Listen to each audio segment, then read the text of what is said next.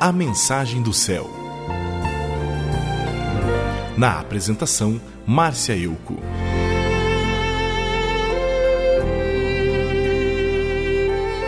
Os evangelhos relatam que João Batista pregava sobre a vinda do Messias no deserto da Judéia. E conforme as pessoas se arrependiam de seus pecados, ele as batizava. Mas o próprio João disse o seguinte: Eu batizo com água aqueles que se arrependem, porém depois de mim virá alguém mais poderoso que eu, alguém superior cujas sandálias nem sou digno de carregar. Ele os batizará com o Espírito Santo e com fogo.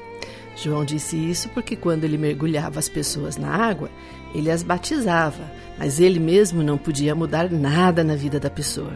Porém, ele sabia que quando uma pessoa é batizada pelo Espírito Santo, ela passa pelo fogo purificador do Senhor.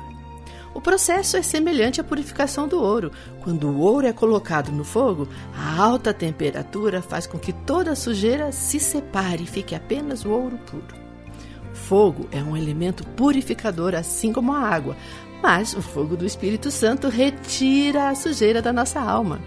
Este ato intenso e transformador é chamado por João Batista de batismo com fogo. A palavra batizar significa mergulhar em água.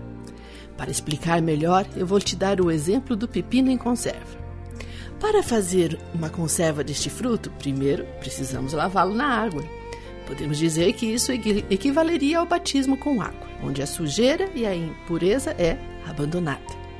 Depois limpo, o pepino é mergulhado no vinagre para que haja uma mudança substanciosa no fruto, pois o vinagre penetrará no pepino e mudará seu cheiro, seu sabor, sua consistência. Esta mudança é irreversível. Uma vez mergulhado no vinagre, o pepino será transformado e não será mais um simples fruto. Assim é o resultado do batismo com o Espírito Santo. Nossa essência é transformada porque passamos a conter o Espírito Santo. Não há mais como voltar a ser quem éramos. A velha criatura não existe mais. O Espírito Santo nos transforma. A presença do Espírito de Deus em nós arde como fogo e nos purifica, nos torna digno de receber os dons de Deus. Por isso, o Espírito Santo habita nos cristãos. E é sobre isso que Paulo escreveu em 1 Coríntios 6, dos versos 19 a 20.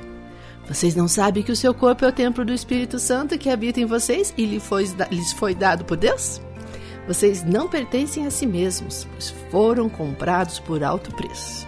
Portanto, honre a Deus com o seu corpo. Então, já que tivemos que ser purificados pelo Espírito Santo, agora devemos nos manter limpos e afastados do pecado principalmente pecados que são cometidos no corpo, as imoralidades sexuais. Não esqueça, o Espírito Santo está habitando em você. Mantenha-se purificado e digno desta presença gloriosa.